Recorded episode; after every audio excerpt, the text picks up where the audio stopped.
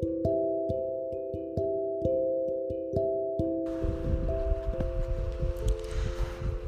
được hỏi rằng điều gì khiến bạn cảm thấy khó khăn nhất trong cuộc sống, có rất nhiều người trả lời là những mối quan hệ.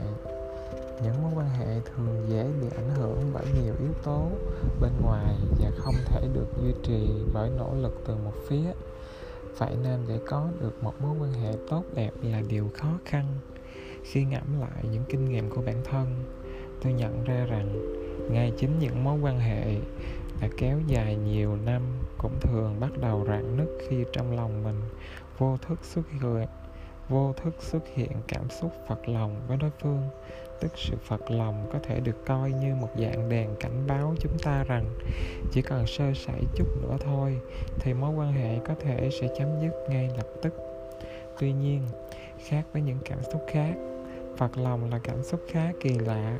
Nếu bộc lộ ra ngoài, ta sẽ dễ cảm thấy bản thân mình nhỏ nhen nhưng nếu cứ im lặng không nói thì cảm xúc này sẽ liên tục bị dồn nén, khiến ta mệt mỏi, không biết cư xử sao cho phải. Ấm ức thì còn có thể nói ra rằng mình ấm ức. Buồn cũng còn có thể vì buồn mà khóc.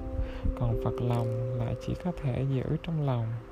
Rất khó để giải quyết thứ cảm xúc này cho thỏa đáng tôi đã phát hiện ra một sự thật khá thú vị về cảm xúc phật lòng.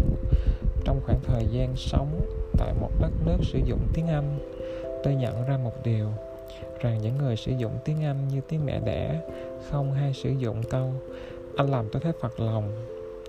Tôi rất thường thấy họ nói những câu như, anh làm tôi tổn thương, hurt, buồn, sad, hối hận, regret, nổi giận mad nhưng chưa có câu nào mang sắc thái, kiểu, anh làm tôi thấy phật lòng cả. Khi suy nghĩ tìm hiểu lý do, tôi nhận ra nghĩa của từ phật lòng trong tiếng hàn hơi đặc biệt một chút.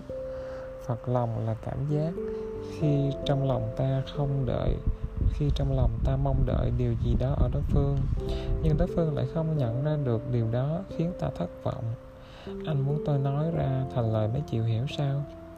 Anh phải nhìn nét mặt tôi quan sát tình huống để đoán ra tôi muốn gì chứ. Sao chỉ có mỗi việc đó thôi mà cũng không làm được? Đó chính là cảm xúc phật lòng. Theo những nhà ngôn ngữ học, khác với tiếng anh hoặc tiếng đức, khi giao tiếp bằng tiếng hàn, chúng ta thường sử dụng cách giao tiếp phi ngôn ngữ, nói đơn giản. Người hàn quốc khi giao tiếp không chỉ dùng từ ngữ mà còn dùng nét mặt, cử chỉ cơ thể theo ngữ cảnh thêm vào đó. Giọng điệu, độ lớn giọng nói, khoảng cách với người nghe, ánh mắt cũng cực kỳ quan trọng. Riêng về từ ngữ, người hàn cũng dùng uyển ngữ nhiều hơn các từ có ý nghĩa trực tiếp.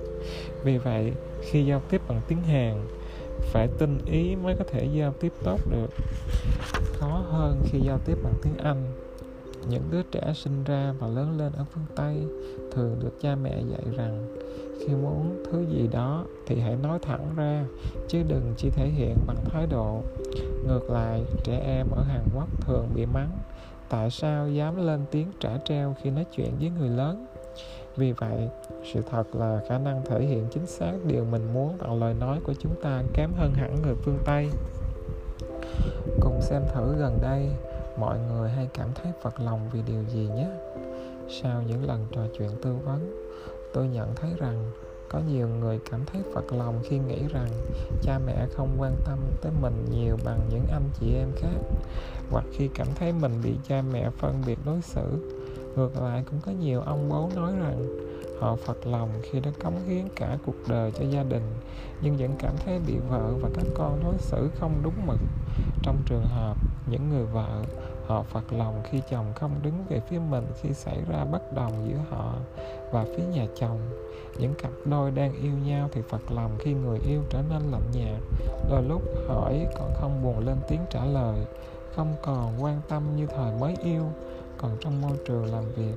Người ta cảm thấy phật lòng khi dự án mình chuẩn bị ngày đêm bị cấp trên nghiễm nhiên dành công, hoặc khi bị đồng nghiệp, đàn em không tôn trọng thế nhưng dẫu là người tinh ý đến mức nào đi chăng nữa, cũng khó lòng đọc được ý muốn thật sự không bộc lộ ra bằng lời nói của đối phương. Chúng ta đâu thể luyện nổi tha tâm thông để đọc suy nghĩ của người khác. Làm sao chúng ta có thể luôn hiểu đối phương muốn gì và làm theo điều họ muốn? Chính vì vậy, khi bạn cảm thấy vật lòng, dù là vì lý do gì đi nữa đừng chỉ trách đối phương sao không chịu hiểu lòng mình, mà hãy trực tiếp trò chuyện với họ để giải tỏa cảm xúc này. Để giải tỏa bằng đối thoại, bạn đừng dồn nén cảm xúc phật lòng ấy lâu ngày rồi mới bắt đầu nói chuyện. Hãy bộc lộ ngay từ khi cảm xúc ấy mới nhen nhóm. Có thể bạn sẽ cảm thấy khó khăn, không biết phải thể hiện cảm xúc ấy bằng lời như thế nào. Nhưng thật ra, chỉ cần bạn khéo léo một chút là sẽ ổn thôi bởi lẽ, chúng ta hầu như không bao giờ cố tình lên kế hoạch phải làm phật lòng ai cả. Nếu không thể hiện ra sớm, cảm xúc này sẽ ngày càng dồn ứ chồng chất đến khi đã muộn, thì cảm xúc đè nén bấy lâu sẽ bùng nổ, làm cả đối phương cũng như chính bản thân ta tổn thương. Chính vì vậy khi cảm thấy bật lòng, bạn hãy cố gắng bày tỏ ngay, chứ đừng để lỡ cơ hội. Tuy nhiên, khi thể hiện sự phật lòng, bạn chú ý tuyệt đối không nên dùng giọng điệu đã kích hoặc phê phán đối phương. Và cũng đừng thể hiện cảm xúc này khi bản thân đang giận dữ. Hãy miêu tả những gì mình cảm nhận khi bạn đang trong trạng thái bình tĩnh ban đầu sẽ hơi gượng gạo, nhưng sau vài lần bạn sẽ học được cách giải phóng cảm xúc của mình mà không phá hỏng mối quan hệ với những người quan trọng xung quanh. Cuối cùng nếu bạn cảm thấy mình phật lòng thường xuyên hơn so với những người khác hãy dành thời gian để nhìn lại bản thân. Tôi nghĩ rằng cảm xúc phật lòng thường nảy sinh khi bạn trông chờ điều gì đó ở người khác, dù ít dù nhiều. Vì thế bạn hãy ngẫm lại xem tại sao mình không thể tự lập mà luôn kỳ vọng vào người khác.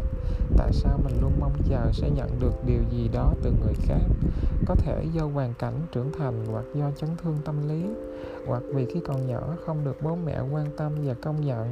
Nên khi lớn lên, bạn muốn tìm sự quan tâm và công nhận từ những người xung quanh, hoặc vì tổn thương nào đó mà bạn luôn dễ dàng là cảm thấy phật lòng hơn những người khác. Và khi cảm xúc phật lòng tìm tới bạn hãy thử nhớ lại xem mình có từng làm ai phật lòng trong quá khứ với cách thức tương tự không? Đây cũng là một cách để điều tiết cảm xúc phật lòng bên trong bạn. Đôi khi bạn hãy thành thật thể hiện những gì mình đang cảm nhận. Ban đầu đối phương có thể cảm thấy bị tổn thương, nhưng về sau họ sẽ cảm ơn bạn. Sự thật sẽ giúp cho người nói nghe, người nói ra và người lắng nghe cùng trở nên tự do những người bạn đồng nghiệp tốt không phải là những người luôn nói những lời làm ta vui lòng khi ta phạm sai lầm. Những người thẳng thắn chỉ ra lỗi của ta mới là những người bạn, những người đồng nghiệp tuyệt vời. Đừng than tại sao người khác không chịu làm theo ý bạn. Chẳng phải cái tư tưởng luôn muốn người khác làm theo ý mình của bạn mới chính là vấn đề đấy sao? Trên thế giới này, chả có vị thánh nào chứ chưa nói tới con người có thể răm rắp làm theo ý bạn suốt 24 giờ một ngày đâu. Những hiểu lầm và bất hòa trong các mối quan hệ thường xảy ra vì thiếu những cuộc đối thoại. Khi bạn dừng đối thoại, tâm tư của hai người cũng sẽ trở nên xa cách. Bạn sẽ hiểu lầm ý đồ của đối phương và dễ cảm thấy phật lòng, đặc biệt trong những mối quan hệ thân thiết như gia đình, người yêu, bạn bè dù có giận đến mấy cũng đừng buông lỏng sợi dây đối thoại quá lâu. Có những trường hợp đối phương muốn nói chuyện, nhưng ta lại muốn trừng phạt họ nên từ chối. Thời gian ngưng đối thoại càng kéo dài, thì chính hình phạt làm ngơ ấy sẽ trở thành nguyên nhân khiến vấn đề nghiêm trọng hơn thay vì trở thành chìa khóa giải quyết vấn đề. Hơn nữa, đôi khi ta cố tình không nói chuyện để trừng phạt đối phương, nhưng đối phương không nhận ra được điều đó. Cuối cùng, chỉ có bản thân ta thêm bực bội và càng khó chịu hơn. Đừng im lặng, hãy đối thoại để giải tỏa cho chính bản thân mình. Có tiền, danh vọng, công việc ổn định cũng tốt nhưng khi mối quan hệ của ta và những người xung quanh suôn sẻ, khi cảm nhận được có nhiều người quan tâm và công nhận mình, ta sẽ cảm thấy hạnh phúc nhiều hơn. Hạnh phúc sẽ tìm đến khi bạn tập quên đi bản thân và cảm nhận được sự liên kết hoặc biết ơn với người khác. Ngược lại, khi bạn không quan tâm đến người khác mà chỉ nghĩ cho bản thân, bạn sẽ tự cô lập mình và bắt đầu cảm thấy bất an về mọi thứ hãy nghĩ về một người mà bạn cảm thấy biết ơn dạo gần đây, và ngay lúc này hãy gửi email hoặc tin nhắn thể hiện lòng biết ơn đến họ. Khi soạn email hoặc tin nhắn cho họ, bạn sẽ cảm thấy hạnh phúc và không hề cô đơn. Chỉ cần chờ một lát thôi, sẽ có tin nhắn hồi đáp khiến bạn vui vẻ mỉm cười đấy. Khi được tặng một bộ lịch mới hoặc mua một cuốn sổ kế hoạch mới, hãy ghi tên những người thân thiết với bạn vào ngày sinh nhật của họ trên lịch đến ngày sinh nhật họ, bạn hãy liên lạc và trở thành người chúc mừng họ sớm nhất. Khởi nguồn của hạnh phúc thật sự chính là mối quan hệ kháng khích với những người bạn luôn biết ơn. Trong cuộc sống, chúng ta không cần gì quá vĩ đại. Thật ra, những người ta gặp gỡ thường chính là nội dung cuộc đời ta. Bởi vậy, ta cần biết tôn trọng những người đang ở bên cạnh mình. Họ sẽ trở thành câu chuyện của chính cuộc đời ta rồi là một cái chương ở trong uh, cuốn sách uh, yêu những điều không hoàn hảo mà mình vừa mới đọc chương này thì có tên là giải quyết những cảm xúc phật lòng uhm. mình thấy là chương này nó đã nói khá là rõ ràng về cái định nghĩa thế nào là cảm xúc phật lòng và cái cách để mà giải quyết những cái cảm xúc phật lòng này tin là trong cuộc sống của chúng ta thì à, chúng ta gặp chuyện này rất là thường xuyên và rất là nhiều và chúng ta cần trang bị hiểu biết để chúng ta có thể hiểu được vấn đề và giải quyết được nó, đúng không? Tại vì các mối quan hệ là một phần rất là quan trọng ở trong cuộc sống và thật sự nó gắn liền với sức khỏe của chúng ta nữa.